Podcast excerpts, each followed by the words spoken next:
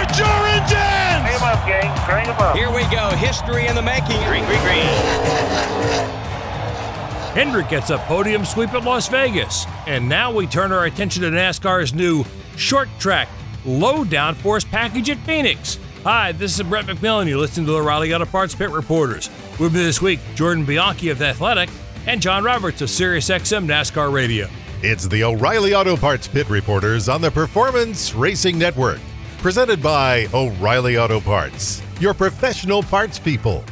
Now, here's your host, Brett McMillan.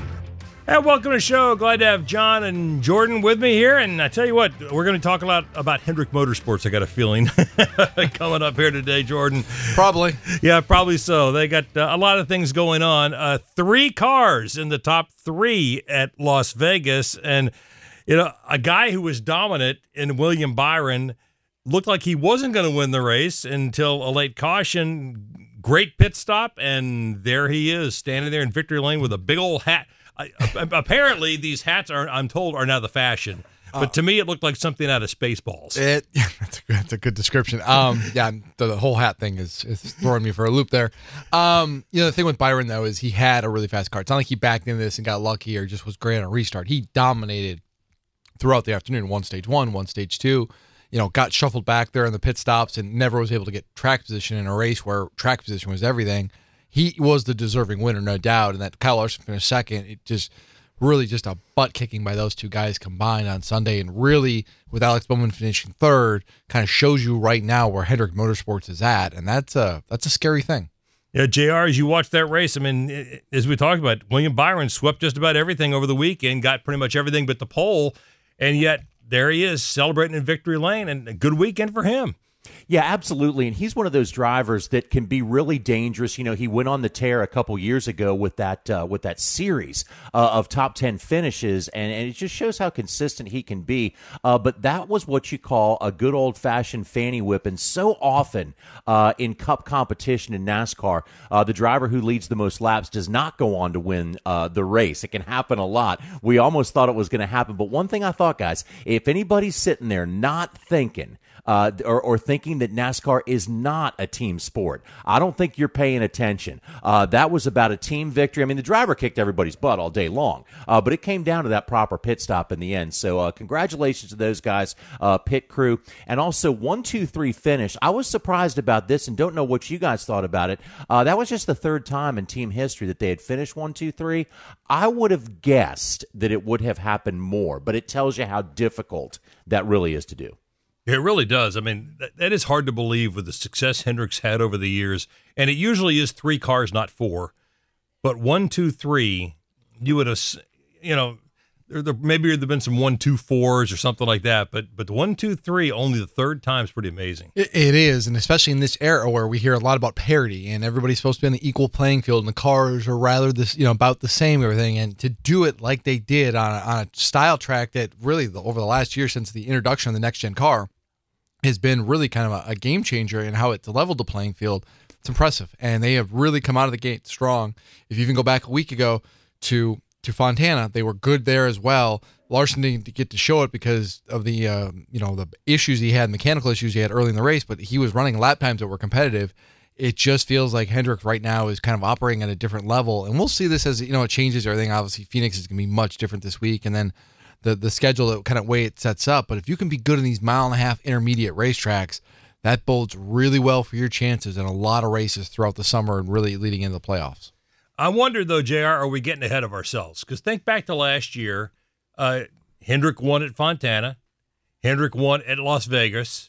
And then, you know, as the season went on, things kind of tailed off for him. They went through a lull without a lot of success.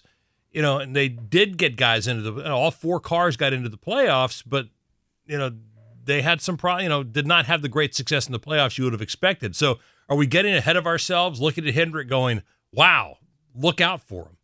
Well, I think fans of every sport are guilty about this, guys. I think fans of every sport magnify things. How many times has somebody started out in Major League Baseball and through 7 games they're hitting .430 and everybody's got them, you know, breaking Ted Williams' record, and everybody's, you know, right away they're saying that this is going to happen, not realizing how long of a season it is. But I think there's a couple of good things about starting out fast in the Cup Series. First of all, a couple years ago, it was a ways back, when you went to a chase or a playoff format, you basically took a third of the season away to where it magnifies, again, the beginning of the season. For all intents and purposes, if you win early in the season, it punches your ticket into the playoffs. Now, that could change this year, but I think that, Brett, the tendency is there for fans, media people to say when something starts out like this, you say, oh, these guys really got it going on, but it is a very long season. But again, in NASCAR, I think you take it in the early part of the season. You don't worry about peaking too early because through the whole time, you're accruing points. You're accruing the playoff points. And that win, again, we hope for the drivers that a win gets you in. You kind of hope for the sport and the fans that we may this year again, leave somebody out, leave a winner out of the playoffs. I don't know if that's going to happen or not. And again, maybe I'm guilty of magnifying early in the season. But again, guys, here we are. 3 winners so far this season. And again, one that didn't win last year. So at least it started out in the right trend to potentially leave somebody out of the playoffs. It certainly did. And if you go by that, it looks like it's going to bode well. And it could have similar to last year. The one thing that jumps out to me, though, is there isn't really a surprise so far outside of Ricky Stenhouse at Daytona. What I'm saying is on really Fontana and Las Vegas, 2 style tracks where if you can run well, you tend to run well everywhere. You haven't seen a team like a Trackhouse like a year ago pop up and be competitive. You haven't seen a petty GMS like they did last year with Eric Jones at Fontana hop up and say, whoa, where do these guys come from? And then that speed kind of carried throughout the year. You know, Jones went on to win the Southern 500. Trackhouse with Chastain and Suarez had a great year. So far, it's kind of been the usual suspects. I mean, the teams that we expect to run well have so far ran well. And I don't really see that mid-pack team kind of coming out of nowhere saying, whoa, where these guys come from, and might stealing some wins along the way. Would you consider now Trackhouse to not be one of the mid-level teams anymore? They're a contender because, look, I think going into this year, personally, I was kind of on the fence about Trackhouse. You know, was last year an aberration? Was it a fluke? I hate to use that word, but they only had 1 year of this success. You have to do it again. You come out, though, look at what Ross Chastain has done. He won 2 stages at Fontana. Maybe could have won that race. Came out, ran in the top 5, top 10 all day at Las Vegas. Was running 5th or 6th on that last restart and then got shuffled back. And then Suarez is one of only 2 drivers to have top 10s in all 3 races this year. All the evidence suggests that Trackhouse is here to stay, so I don't refer to them as a mid-pack team anymore. You know, go ahead, John. What Brett, I found interesting last year, and Jordan pointed that out, it's very interesting. Last year, what we saw at the beginning of the season, and we pointed this out a lot as we went along, the surprise wasn't the people who were winning the races with the new car. Okay, you wanted the new car to level the playing field, but last year the surprises were who was running in the top 5 and the top 10. Wasn't who was winning until, you know, you got to Dakota and you saw Ross Chastain, and then you saw some of these other guys that hadn't won before winning. That happened later in the year. But to Jordan's point, it's a good one. This time around, and maybe it's because of who rose to the top last year, I'm not really seeing those surprises in the top 10s, in the top 15s, that you weren't used to seeing, and you saw last year. It seems like that part of it, of the equation, has leveled out a little bit. But then again, this is a long season. We can start seeing some surprise winners anytime. It's going to be interesting to see. And one guy that we know we're not going to see in the car for at least the next few weeks is Chase Elliott, out with a snowboarding accident. We'll talk about that and his replacements in the short term when we come back. O'Reilly. Need new wiper blades but not sure which ones are right for you? The professional parts people at O'Reilly Auto Parts can help. We'll show you options for your vehicle and even install your new wiper blades for free. Right now, save $10 per pair on Bosch Focus wiper blades so you can see better in any weather. Stop by your local O'Reilly Auto Parts today. O'Reilly Auto Parts.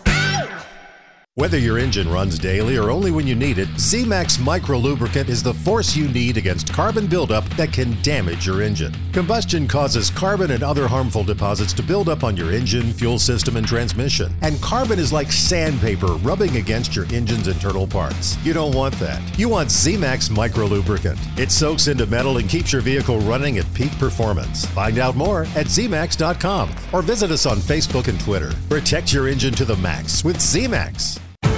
Want to hear one of our past shows? Visit goprn.com. This is PRN, the Performance Racing Network.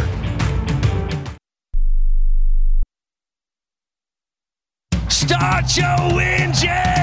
Chastain in turn one drives it in deep to the bottom of the racetrack. He'll slide up in front of William Byron. 3 wide now, down the backstretch, into the bottom of 3. Side by side, down the front stretch. 1 lap to go here in Vegas. Larson with a nose out in front of Bowman down the Nellis straightaway. They stay door to door, side by side. Bowman at the bottom. He slides up in front of Larson. Larson with the crossover. He's out of time. Here goes Ross Chastain. He's going to the bottom of the racetrack. Now we've got a half dozen cars sliding through the infield brush. Noah Gregson is spun, but they are still side by side for the lead. Allmendinger's got the advantage on the inside into turn 3. When the NASCAR Cup Series races at Las Vegas, Atlanta, Circuit of the Americas, Bristol, Dover, Charlotte, Sonoma, Nashville Superspeedway, New Hampshire, and Texas, it's right here on PRN, the Performance Racing Network. Allmendinger gets jumped out of the way by Kevin Harvick. Harvick goes to P1 with Elliott.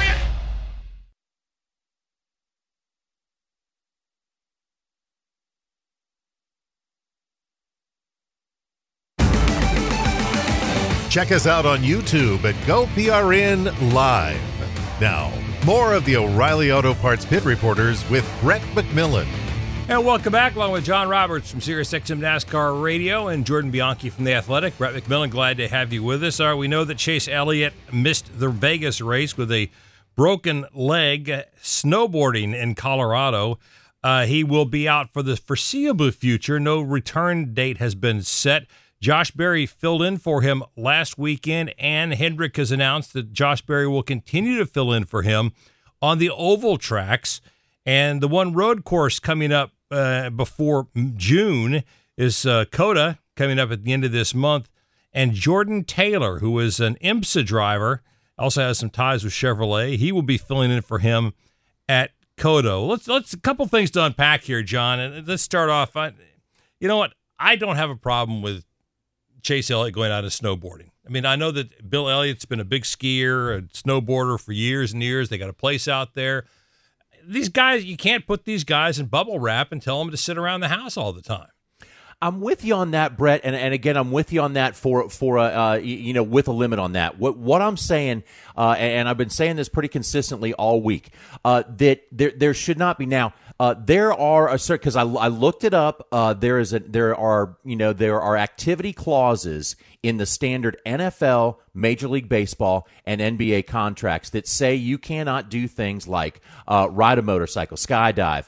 They don't specifically say snowboarding, but I do not believe there should be any type of contract that says in NASCAR that says what you can or can't do, because these guys go out and drive other series as they wish.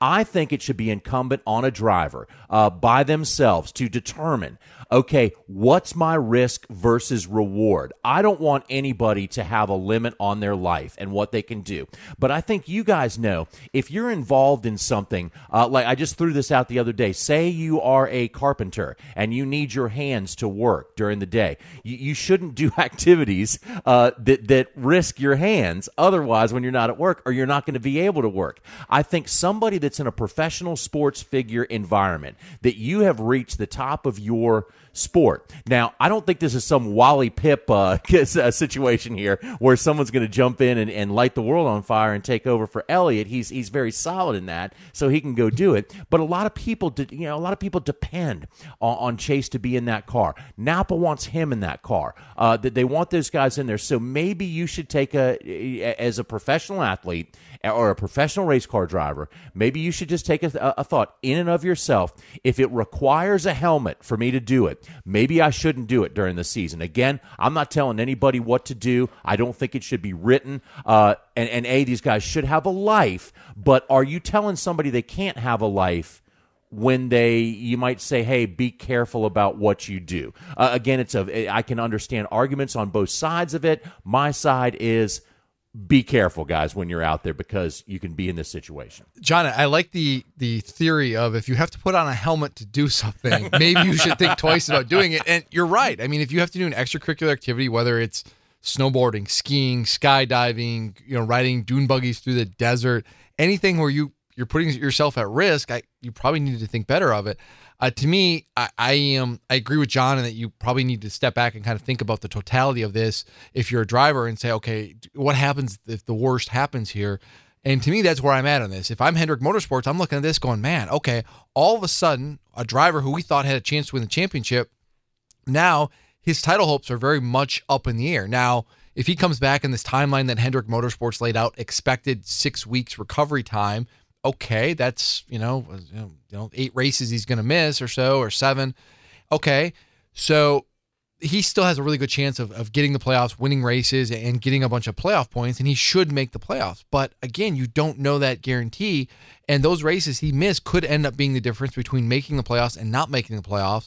And if he misses the playoffs because of this, you got to go to your sponsor and say, hey, by the way, this happened. How, what do we do as a make good? And all of the consequences fall out. In the grand scheme of things, it seems like this is going to work out, and Chase is going to miss a minimal amount of time as you can for an injury like this, which is great. But to me, if I'm an owner, I'm looking at this and saying, no, I'm not going to do this. I take the Joe Gibbs approach, which is he told Christopher Bell, I'm sorry, you're not going to be running this dirt stuff anymore because I'm worried about what's going to happen to you. And there was a crash that Bell was involved in last year at Texas on their dirt track and ended upside down, and he didn't want that. I don't blame them. These guys are commodities. These organizations are built around them, and for these organizations to thrive, they need their best assets operating at 100%. And that in this case, Hendrick Motorsports is down an asset at least for the next 6 weeks. All right, I will make a counter argument to you guys. I have skied since I was in elementary school, which was a long time ago, and we didn't wear helmets then, John. Sure, I know helmets are new. So you are correct. Helmets are new. Yeah. But I would argue, and Chase, I would think Chase feels the same way. I would argue that I don't think it's a risky sport when I go out. I don't go out thinking when I'm going skiing that I'm going to end up hurt today, because I've only been hurt one time skiing. I've been hurt more playing basketball, twisting ankles and stuff like that, than I have been skiing. I did literally last time I went skiing a couple of years ago, I fell and I ended up with a cracked rib. That's the only time I've been hurt my entire life skiing, knock on wood, when next time I go skiing. But I mean, that I would argue that he doesn't think it's a risky venture when he goes out skiing, John. Well, okay, and I agree with that too, Brett. I see what you're saying there, but also 99.9% of the times an NBA player would ride a motorcycle, would probably be safe as well. Again, people don't die every day skydiving, but it's prohibited in certain sports because it's what's seen as a risky activity. And it's just, again, I don't want anything to be... I don't think this should be the old East Germany, where we tell people what to do all the time. But I think as a driver, you need to know, okay, yes, there's a decent chance, okay? I've done it all my life, and I've never had a problem with it. There's might be a decent chance. So let me just say a little personal thing, guys. A few years ago, more than a few years ago, because how time flies when you're an old guy. So Xfinity team came to me, and they said, hey, man, here's what we're going to do, man. We're going to make you our catch can man. Jordan, that should tell you how old this is. Because back when I had the catch can, but they said, okay, we're going to make you a catch can man, right? I was on wooden skis, and John was a catch can man. Yes, and walking to school uphill both ways in the snow, too. I was doing exactly that right as well. But they said, okay, you can be you be our catch can man. You jump over the wall and give you team uniform and everything, but you guys do a TV story on it. It'll be really cool. And I said, man, I want to do that. I want to jump over the wall. This would be great. But then I thought for a second, guys, I was a contract employee with the TV network. If I go out there and smash, just a little accident happens, chances are, how many guys jump over the wall every week and don't get hurt? Probably 99%. But there's that opportunity that you can get hurt. And if I don't, if I do go out there and get hurt, on that slight chance, I'm in a world of pain because I'm not getting paid by the TV network because I can't make it there. So I just think you have to take it upon yourself. I don't think asking someone not to downhill snow ski is taking their life, liberty, and freedom away. And again, you're asking them to do it. You're not telling them to do it. I do like the fact that that Mr. Andrews, Mr. Hendrick came out and they said, look, we support our drivers having a life, but I don't know if you're shackling them to the post by saying don't do that. And I've always been one to say, for gosh sakes, guys, we did get the crossing the street argument. You can get hurt crossing the street. Or falling down the stairs or going stairs. For a walk. That's all sensitive to some of us. That's all sensitive to some of us right now. Yeah, but I mean, anything that... Who broke his ankle carrying a dog down the stairs, okay? Yeah, but anyway, guys, I mean, but I still would rather much rather have my chances walking across the street than driving a sprint car, right? That some people want to do. So when you, Jordan, you said it just a moment ago, and I definitely agree with it. He could probably come back, and I know we're going to talk about the waiver in a second. I have my feelings on the waiver as well. I think people are a little bit confused about the waiver in and of itself. But when you do come back, even if you get the waiver, you still got a lot of work to do, whereas normally Chase Elliott, guys, he's going to be in the playoffs. He's that caliber of a driver. It's that caliber of a team. So this has derailed that. And again, I understand both sides of the argument, but my point is, use some caution, use some sense, say, okay, this could hurt me, and I could be in a really bad situation. I look at other professional sports and across the board, and you guys know this because you guys have covered it as well. These athletes have in their contract, you can't ride motorcycles, you can't do X, Y, Z. You have to be smart. You have to take care of yourself, especially in season. You want to do that stuff in the off season when you've got a little bit more free time, we got a little bit more wiggle room. If something happens, that's fine. But doing it on the Thursday, Friday before a race weekend, it's just you're putting yourself in a box where if the worst happens, all of a sudden you've got no wiggle room around us. And that's unfortunately the reality that Chase Elliott's in, and the reality that Hendrick Motorsports has to scramble to kind of readjust their expectations and their plans going forward. When we come back, we'll talk about the waiver and the guys who'll be filling in for Chase Elliott while he is out. So stay with us in the O'Reilly Auto Parts Pit Reporters. Greece is cheap. But the airfare costs a fortune. Paris? Not much closer. And again, airfare... What about Puerto Vallarta? Let's face it, flying anywhere is just too expensive. Wait, what's this? Low-cost airlines. With one call to low-cost airlines, you'll drastically slash your travel costs. We're talking insanely low airline prices to any of your favorite destinations. Where would you like to go? London, Rome, Costa Rica, Australia? Wow, that's cheap. So why wait? Call now to learn how crazy cheap it is to fly anywhere in the U.S. or international. Our prices are so low, we can't publish them. The only way to get them is to call to instantly hear the most amazing best deals on airlines travel. It's that easy. So call now and start packing. 800-218-4909. 800-218-4909. 800-218-4909. Again, that's 800-218-4909. We've got more of the O'Reilly Auto Parts Pit Reporters in a moment. This is PRN, the Performance Racing Network.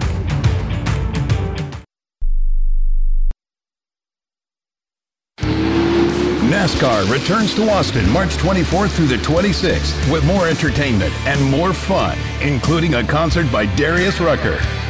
The Echo Park Automotive Grand Prix will be a 20-turn battle featuring fancy footwork, mandatory, and body blows, guaranteed. In the end, grit and determination earns a star, his stripes. Will it be Chastain, Suarez, or another? Y'all in? Tickets at NASCAREcoda.com. This April, NASCAR roars back to the Monster Mile at Dover Motor Speedway, April 28th through the 30th. It's a weekend of fun for everyone. See NASCAR's best Battle the Monster. Bring the whole family to Big Bounce America, the world's largest bounce house, and so much more free fun for everyone. The best fan zone with concerts, autograph sessions, and never-ending tailgates. Be there live and in person at the edge of your seat, April 28th through the 30th. Get tickets at DoverMotorSpeedway.com. That's DoverMotorSpeedway.com.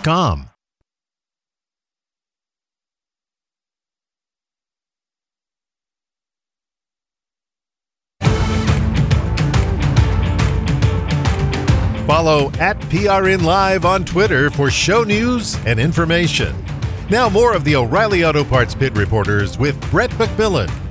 And welcome back, along with Jordan Bianchi from The Athletic and John Roberts from SiriusXM NASCAR Radio. Brett McMillan, glad to have you with us. We're talking about Chase Elliott being out for at least 6 weeks, we believe, which would be through the Bristol Dirt Race. He will be filling, Josh Berry will fill in for him on the oval track races, which means this weekend in Phoenix. And NASCAR has said that they will look at Chase's situation and evaluate whether or not he will be given a waiver as to whether or not, you know, the top 30 thing doesn't exist anymore, Jordan. So as long as he wins a race in the first 26, he would be eligible to participate in playoffs. And it's not out of the question. You think about how good he is on road courses. You know, look at what happens starting in June. You got Sonoma, the Chicago road course, Watkins Glen, Indianapolis road course. You got four road courses before the playoffs start. And going further, you look at what Hendrick Motorsports just did this past weekend at Las Vegas, where they finished 1, 2, 3. They have good cars. They're going to be competitive. He's going to have ample opportunity, and there's not really a track. Maybe Bristol Dirt, I don't even think that's fair to necessarily. There's not a track where he doesn't run well, where he doesn't roll in there and think, I can't win this weekend. He's good everywhere. That team is good everywhere. They seem to have speed in the race car. He comes back. He's healthy. He's going to win a race. I mean, the odds are he's going to win a race, and he should make the playoffs then. And obviously the question is, does NASCAR grant the waiver? And that seems like a foregone conclusion. NASCAR has never denied a medical waiver. They've denied it because of a lack of sponsorship one time, but they have never turned down a waiver request for a driver who had missed races due to injury. A lot of fans are questioning whether or not he should get a waiver because this was a non-racing injury. Of course, we don't know if he was racing down the mountain or not. Yeah, I mean, there's a lot of details about this we do not know. There's a whole lot we don't know. Yeah. I mean, what do you think, John? Should that play into it, whether or not this occurred on a racetrack? Well, okay, again, that's where NASCAR is in a pretty difficult position right now because, precedent has been set with Tony Stewart. It's hard to argue that. His was an ATV accident when he was out messing around, okay? They granted the waiver in that situation. I think the world's most famous waiver, of course, got to be Kyle Busch. That was a clear racing accident, and that was a very appropriate use of the waiver. But in this situation, I don't think you can, in any way, shape, or form, deny Chase the waiver because of what you did in the past with Tony Stewart. There would be a really good argument right there, but then you have to be pretty careful about where you're going with that because what's next? Do you say, a bicycling accident? Do you say, where do you draw that line as to what you're doing? Is it anything, any injury, therefore makes it okay to get the waiver? But I do want to say one thing about the waiver. It is probably one of the better things that has ever been done in NASCAR history, I believe, because I saw so many guys get put into race cars that had no business being there because they absolutely had to continue for a shot at a championship. I think in years past, and it's what we say now, I think a lot of media people have jumped on the concussion thing last year with Alex Bowman and with Kurt Busch, they said, oh, my gosh, look at these concussions. Well, I think in the past there were probably a ton of concussions. Guys just didn't say anything because there wasn't a medical waiver there. They drove the car when they shouldn't have been driving it. I remember my friend Derek Cope jumped in his Xfinity car because he wanted to keep points going with a cracked sternum. He had no business driving that race car. It was a danger thing. But I love the waiver for the racing incident. When you give somebody a waiver for a non-racing incident, I think it's a bit of a slippery slope, but I also believe that NASCAR is in a position where they absolutely have to give it to Chase Elliott, and I don't think it hurts, guys, honestly, that he is the series' most popular driver. I go back and forth on the waiver. I mean, to John's point, the introduction of the waiver system is one of the best things NASCAR's done in a long time. You hear the stories about Richard Petty racing with a broken neck, or Ricky Rudd, taping his eyes open. All of those stories. Those guys shouldn't be in race cars. Period. And there's not only a danger to themselves, but to all the other competitors. 100%. There's a lot of reasons why that should never be the case. And I'm glad NASCAR is now kind of taking it out of their hands. And that's how it should have been that way for a long time. I go back and forth on how the waivers are implemented, though. Kyle Busch, yes, 100%. Tony Stewart in 2016, he's off racing dune buggies in the Arizona desert. I don't know. I don't know how I feel about that. I don't really feel like he deserves it. Like, that was his choice. He made a choice. There's consequences with that. This Chase Elliott thing is kind of in that same boat of, yeah, Chase Elliott, he's going to miss some time. And if you look at precedent and everything, he's going to get a waiver. But this was not a racing accident. This wasn't even a NASCAR event or anything like this. This was something he decided to do on his own. To me, I just don't feel like that's necessarily deserving of a waiver.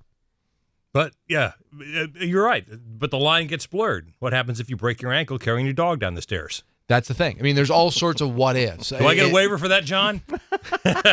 I'll give you one. But no, guys, a very good point. If I was in charge of that thing, and again, I say this very confidently, I would have argued in the NASCAR meeting, and it's probably a good thing that I'm not a NASCAR official because things would go haywire, but I would have said, hey, no, we can't give Tony. And I think there was pressure on them because, remember, guys, he was going into that final season. We knew it was a farewell season, and here he gets that waiver.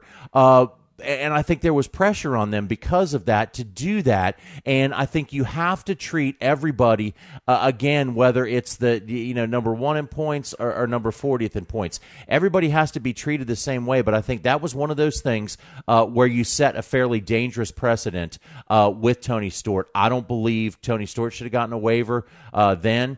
And I don't think the waiver should be there for a NASCAR racing accident. That makes sense. All right. Real quickly, this is obviously a great opportunity for Josh Berry, a guy that, Jordan, we believe has a great upside, yes. And he's going to get to run the oval track races. And then this Jordan Taylor, who you know more about him than I do, just an outstanding IMSA driver. But for both these guys, great opportunities. Absolutely. Josh Berry is a prospect in the Xfinity Series. We know his story. Dale Earnhardt Jr. is a big proponent of him. So is Denny Hamlin. He's just now starting to get some opportunities, and he's really made the most of them. It's going to be interesting to see what he can do in the Cup car, in a good Cup car. I know Las Vegas didn't go how he wanted, but there's a lot of that's the first time in a next-gen car, and it's hard to make that adjustment. Jordan Taylor is a tremendous talent. He is one of the best road course racers, sports car drivers in this country. He's won a lot of big races. He's won championships. He is a big part of GM's sports car program.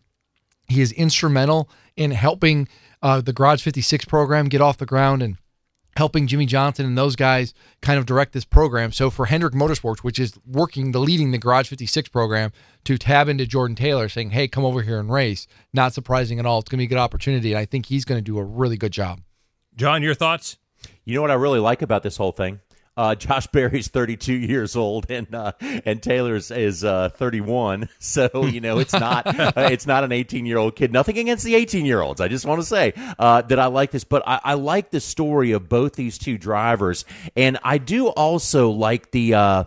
Like the fact that this is such a it's such a what have you done for me lately sport, okay? We've all known that. There's a lot of pressure on who gets these seats, but I also like when somebody doesn't just jump to conclusions right away and say, oh, well, Josh finished wherever. What did he finish, guys? 29th?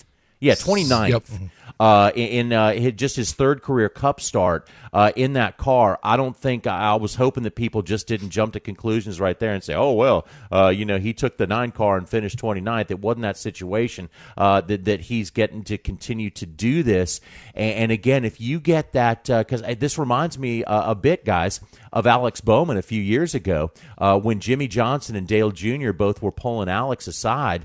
After when he was driving a not a good car, and they were saying, "Hey man, you're doing more with bad equipment than we've ever seen somebody," and that was the way Alex Bowman was able to get his shot and prove he's a legitimate winner in the Cup Series. So here is a situation where some guys have seen what Josh Berry can do, and I would trust Dale Jr., and I would trust the guy Denny Hamlin. I would trust these guys that have gone to bat for him that can understand what driving talent is. I love the fact that he's getting this opportunity. His job on Sunday was to run all day. Yep. And keep it between the walls. Yep. And he did. It's really hard. You go back a year ago, Ty Gibbs, Noah Gragson had a lot of races in the next-gen car.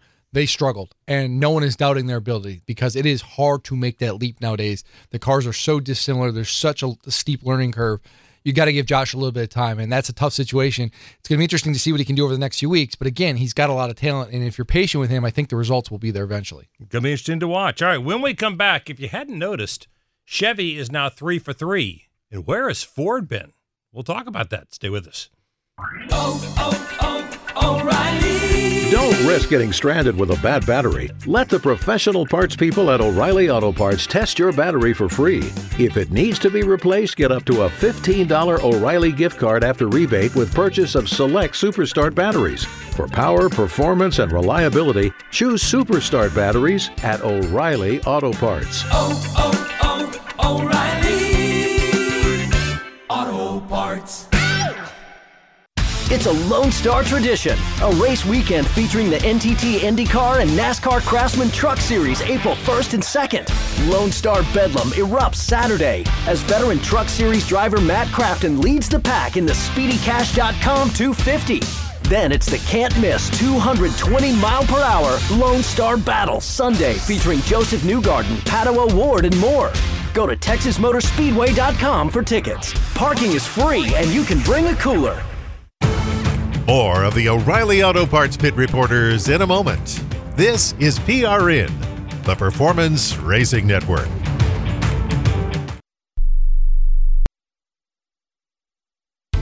Hi, this is Brad Keselowski. Thanks for listening to Kathy Martindale and Paul Shadd on ZMAX Racing Country. Let's go to Nashville. It's Kathy and Gary Allen. What are your de-stressors? Chiropractor's huge for me. To me, that's like a massage. What do they work on you? My neck and my back. Because I fly a lot, I feel like up in between my shoulders is always really tight. And from playing guitar. ZMAX Racing Country. Music from the fast lane. The Coca-Cola 600 represents everything that's great about America. It's 600 miles of wheel-to-wheel NASCAR action and heart-pounding excitement from sunup to sundown. It's a salute to the troops on Memorial Day weekend. It's a fun family outing for fans of all ages. Visit CharlotteMotorspeedway.com to get your tickets today. Kids get in for just $10. The Coca-Cola 600 on Memorial Day weekend.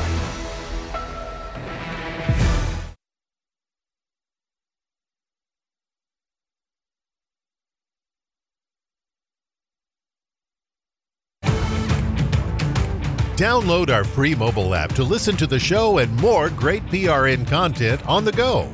Now, back to the O'Reilly Auto Parts Pit Reporters.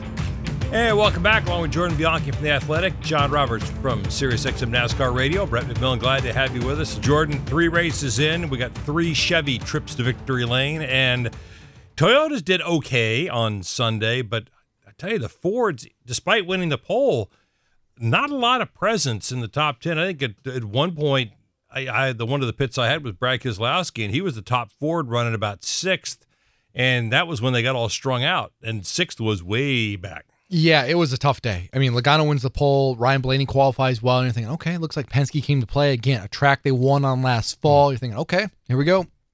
And then the green flag fell, and both those guys dropped anchor. Brad Keselowski, good run for that team, good where that organization is at right now. But they weren't you never thought they were going to win the race. And Kevin Harvick had a good run, and he gritted it out, and had a top 10 finish and everything. But you never really thought a Ford was in serious contention to win, and it's surprising for a multitude of reasons. One, typically a good Ford track, especially for Penske. Harvick has won there as well.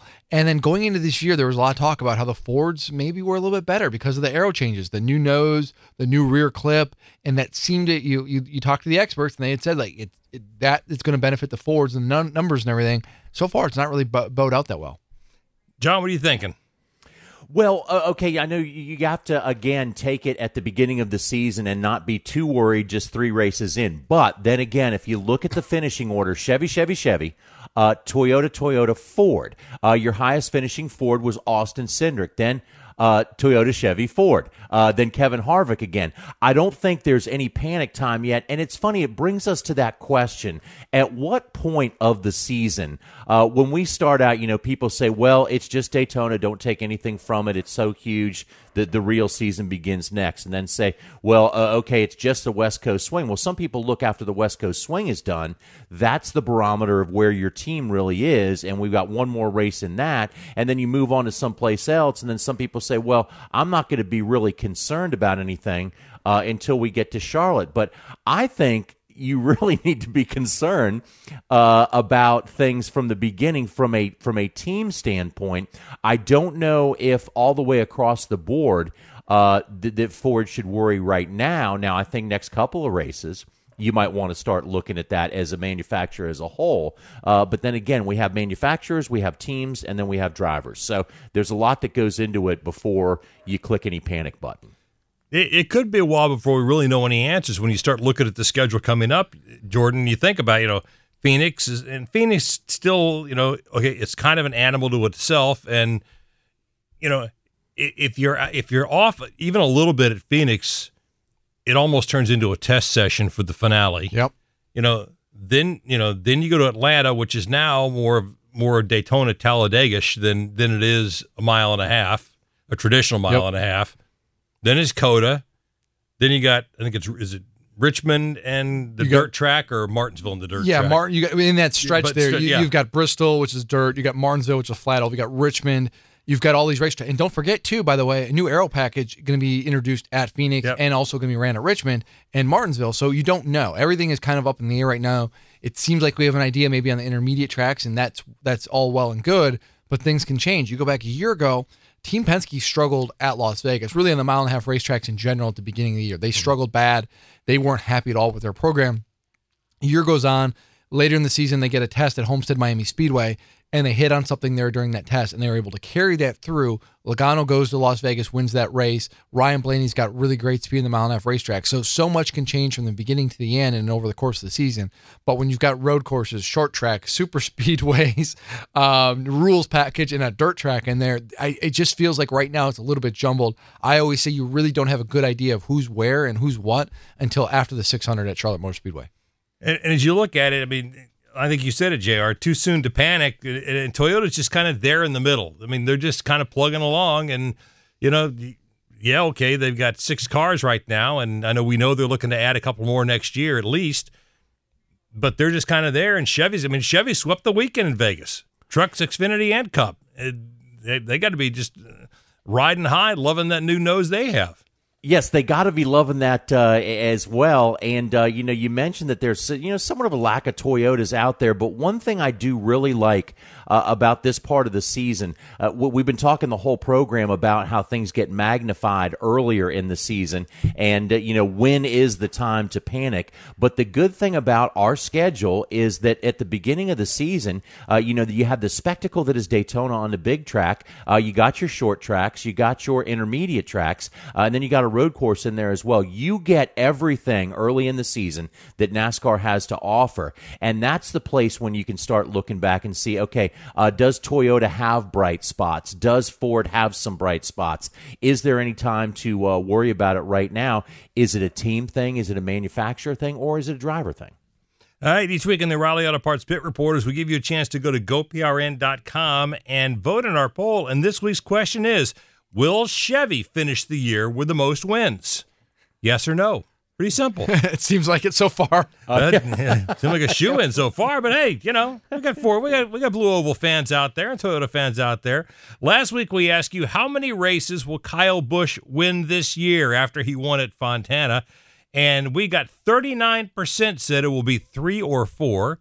32% said 5 or 6. 15% said 7 or more.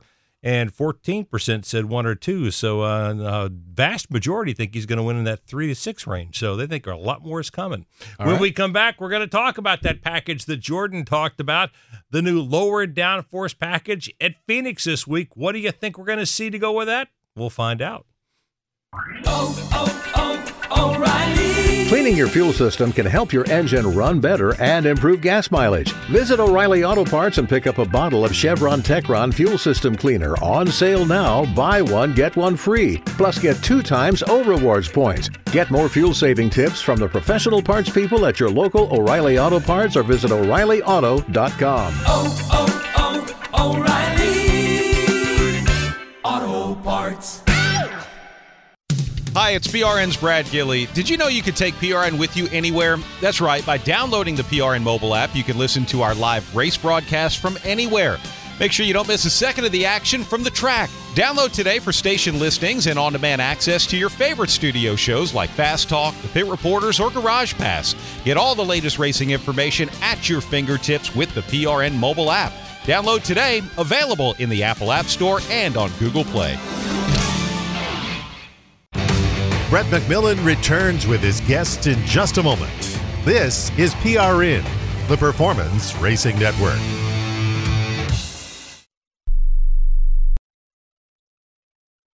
Speedway Children's Charities was really started out of a really sad time in life for our family. My young brother died as an infant, and out of that pain came the desire for my parents to do something to help children. My mom and dad weren't really happy with just giving money to an organization. They really wanted to be more hands-on and see that every dollar was put to the best use. We take charities that otherwise may not get the attention from other donors, and we provide funds to them. At Speedway Children's Charities, our mission is simple. Help every child we can. Because all children deserve joy and hope and love. And if one child is still in need, then there's still work to do. Because their future is our future. And there's still so much they can teach us. Visit SpeedwayCharities.org.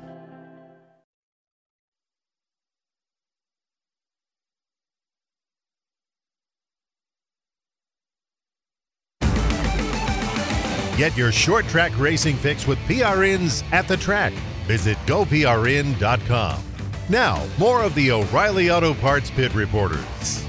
And welcome back. On with John Roberts from SiriusXM NASCAR Radio, Jordan Bianchi from The Athletic, Brett McMillan, glad to have you with us. All right, John, we're going to see the new short track, road course, intermediate track, however many places we're going to see it, the low downforce package, which Jordan and I were talking during the break. One of the things I think is going to happen with this is it's going to let these guys slide through the turns more, which means they're going to chew up the tires, which drivers love because tire management puts it in the driver's hands. Yeah, the numbers behind this thing, Brett, are kind of interesting. This is the lowest downforce package that we've had since the 90s, and it takes away 30% of downforce. And if people don't quite understand, what that means and don't want to insult anybody's intelligence here, but downforce is what pushes that car down into the racetrack and makes it easier to drive. Now, I know a lot of drivers would go out there and say, hey, man, I want as much downforce as possible so I can mash the gas throughout the turns. But when things get more difficult on a driver, it gets better for the fans. This is going to be more difficult. They're going to lean on each other through the turns. I like it. And I understand that some of the short track races have been somewhat lackluster from what the fans in NASCAR have been looking for. So NASCAR is taking a big swing at this thing. Taking 30% of anything away from a race car is huge. And going back to something that you haven't seen in that long in racing, I really am interested in seeing it. I am very bullish on it. I think it's going to improve the product greatly. And I'm with you, Brett. I can't wait to see it. I mean, this is the one area that the next-gen car did not live up to expectations last year, Jordan. Yes. It was the Richmonds, the Martinsvilles. Road courses. In the road courses. And so I think, they're making efforts to make it better. I applaud NASCAR for trying to figure this out. We'll see if these changes work. Drivers are encouraged. You talk to them on the record, off the record. There's a lot of enthusiasm like, hey, this is good. This is good of NASCAR to do this. These changes, they did test this early in the offseason at Phoenix. A small group of drivers, the feedback from that was pretty encouraging. They need to do something. Everybody recognizes that you can't have road courses and short tracks, which there are more of now on the schedule than ever before, at least in this modern era. You've got to figure out how to do this. You've got to have put on good racing. And when you've got key races at Martinsville, at the Roval, and at Phoenix in your playoffs, you have to put on a really compelling product, and that was not the case. We'll see if this works. I hope it does, because if it doesn't work, it's back to the drawing board, and then you're starting to run out of levers to pull, and then it's going to get real complicated. Well, that kind of leads to the question, and JR, I'll get your thoughts on it first. I mean, we're kind of like where we were a year ago with this next-gen car from the standpoint that for this race at least, it's going to be a sim setup, basically. Yeah. They don't know what they've got. Yeah, it's a brand new thing, and it's a challenge. And I think drivers embrace the challenge because you want to be the one that outthinks everybody else. You want to be the driver that figures it out first or is able to handle it better. I am a huge fan. Well, I'm a fan of all racing and all disciplines. But when it comes right down to it, I love the road courses in NASCAR, and I love the short tracks in NASCAR. They produce some of the greatest racing we see throughout the course of the year. And so if that was part of the thing that was somewhat lackluster last year. The fact that they're taking such a big swing at this year and making it so different. I think it's something that I like that the fact that the drivers are embracing it somewhat, but I think it's going to have again a better effect on this whole outcome of it. And again, that makes me happy because I love the short tracks and I'd like to see more of them in the future. Can this race at Phoenix be an accurate depiction of what we're going to see? Do you think because it's new to most of the teams? Maybe not. Jordan, maybe not. I don't know. Yeah, I mean, Michael Johnson, I don't know. It's really hard because the conditions what you have now are going to be so different than what you face in November. Plus, you've got to remember that teams are going to be able to take data from this race and other short track races and fine-tune and tweak. And there's a practice session this weekend. So you're going to have a lot of data coming from this weekend, and what you think you know now isn't necessarily going to be true later. Yeah, it's going to be interesting to see. I mean, as we look at the guys that you think about this week, and one of the things I hate to do early in the season is look at points.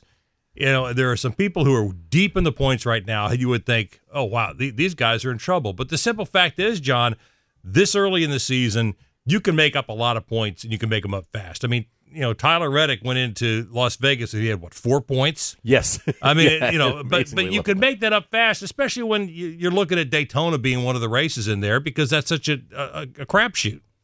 Yeah, I like that a lot about this point in the season that things can shuffle. Later in the season, when everybody's accrued a lot of points, you can't, even if you finish first and one of your competitors is way back in the field, you're not going to pick up that huge of an advantage. But what was interesting, though, and it shows what you really can do, this is the big number, I think, when you look at points early on in the season. William Byron, by kicking everybody's butt and leading all the laps and the stage wins and the victory, only guy who accrued playoff points. William Byron was able to put together 7 playoff points right now, and that is so huge this early in the season because you can go out there, guys, and you can run really well. You can have a good finish, but sometimes you can even win a race sometimes, but there can be that guy lurking behind you that wins the stages, and I think it's a very interesting and good part of the point system that accrues more of the playoff points, and we've seen over the years, starting back when Martin Truex Jr. and Cole Pern, what I thought very masterfully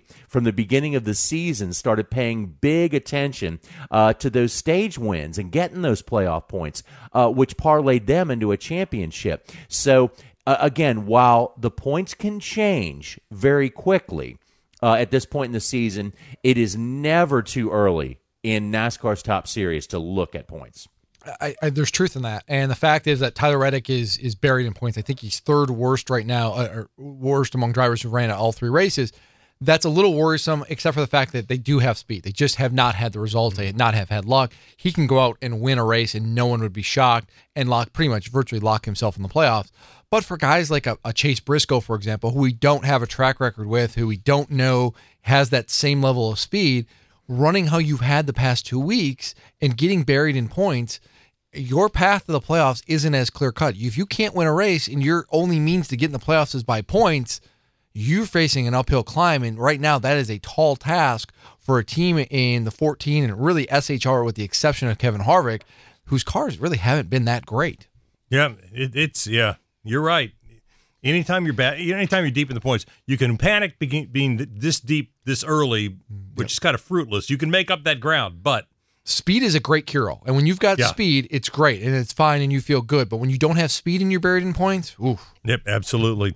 Hey, O'Reilly Auto Parts Power Torque Tool DIY Days sale is going on now. Save on hand tools, power tools, and more. Shop in-store or online at O'ReillyAuto.com. White Flag Laps next.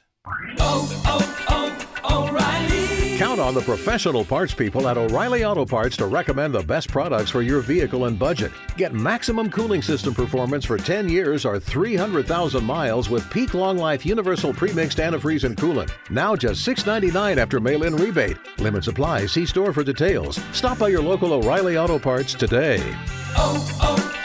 O'Reilly Auto Parts.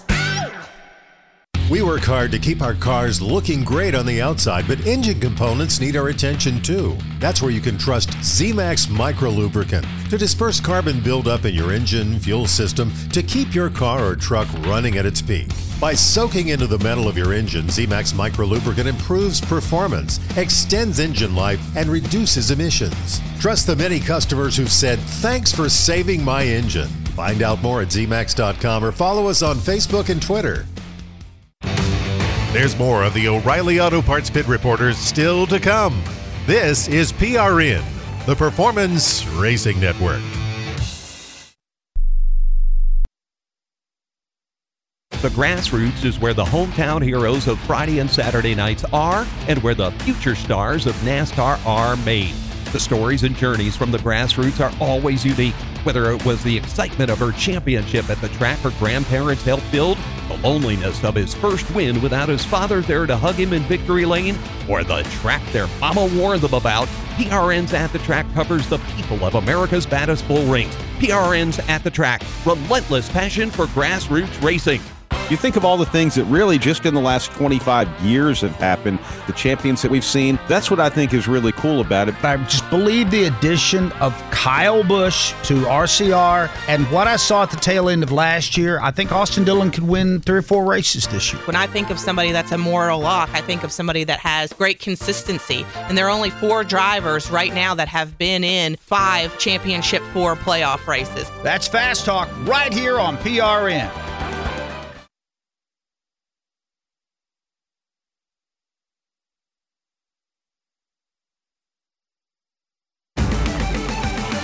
Check out all of our show pages on goprn.com to find archive shows and more. Now, back to the O'Reilly Auto Parts Pit Reporters with Brett McMillan. And it's time now for our white flag laps. And first off, from Nashville, Tennessee, singing our country favorites, it's John Roberts.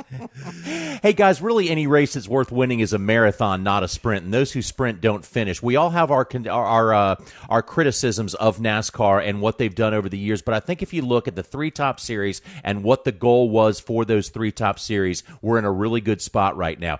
Parity was the goal in the Cup Series. Record number of first-time winners and winners last year was so high, the number was so high, that there is parity in the Cup Series. They wanted an identity for the Xfinity Series, not being cup light anymore. The NASCAR Xfinity Series has its own identity and its own drivers right now.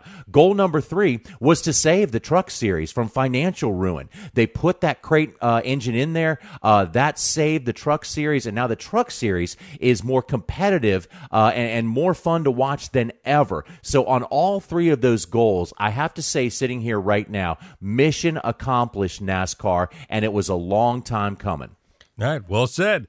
Next up, from The Athletic, it is Jordan Bianchi. A year ago, Austin Cindric, Kyle Larson, Alex Bowman, Chase Briscoe, and William Byron won the first 5 races. What did that mean? Well, at the time, it looked like some of those guys were never going to lose. Kyle Larson was coming off a dominant championship year.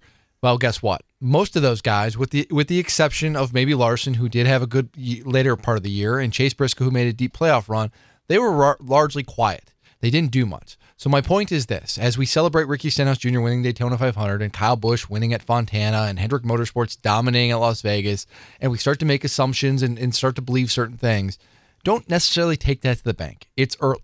What we think we know now, we don't necessarily know later. Things are going to change. The guys that are struggling now may be doing well later, and the guys that we think are championship contenders now may become middle-of-pack runners later in the year. All right. Yeah. That's why we don't leave early. Never leave early. Never leave early. What was Chase Elliott thinking? Well, he was thinking about getting away for a few days and relaxing. And why shouldn't he? The Elliott family has been skiers or snowboarders for years, and for many, you might consider that a dangerous pastime. But for those guys, it's recreation and relaxation, and it's certainly safer than his full-time job. You can't put these guys in bubble wrap and tell them to sit around the house and do nothing all week. They have to live their lives. And even just doing that is no guarantee they won't suffer an injury that'll sideline them from the race car for weeks. Heck, I broke an ankle this past November carrying our dog down the stairs. Yes, the dog is fine, but I couldn't drive for 6 weeks. Tony Stewart used to call driving in other racing series his golf game. The difference between them and a lot of us is if they get hurt during their golf game, they can't work from home until they get better. All right, guys, thanks a lot. Jordan, John, thanks for being with us. We'll talk to you next week on the O'Reilly Auto Parts Pit Reporters. The O'Reilly Auto Parts Pit Reporters on the Performance Racing Network was presented by O'Reilly Auto Parts, your professional parts people. This is PRN, the Performance Racing Network.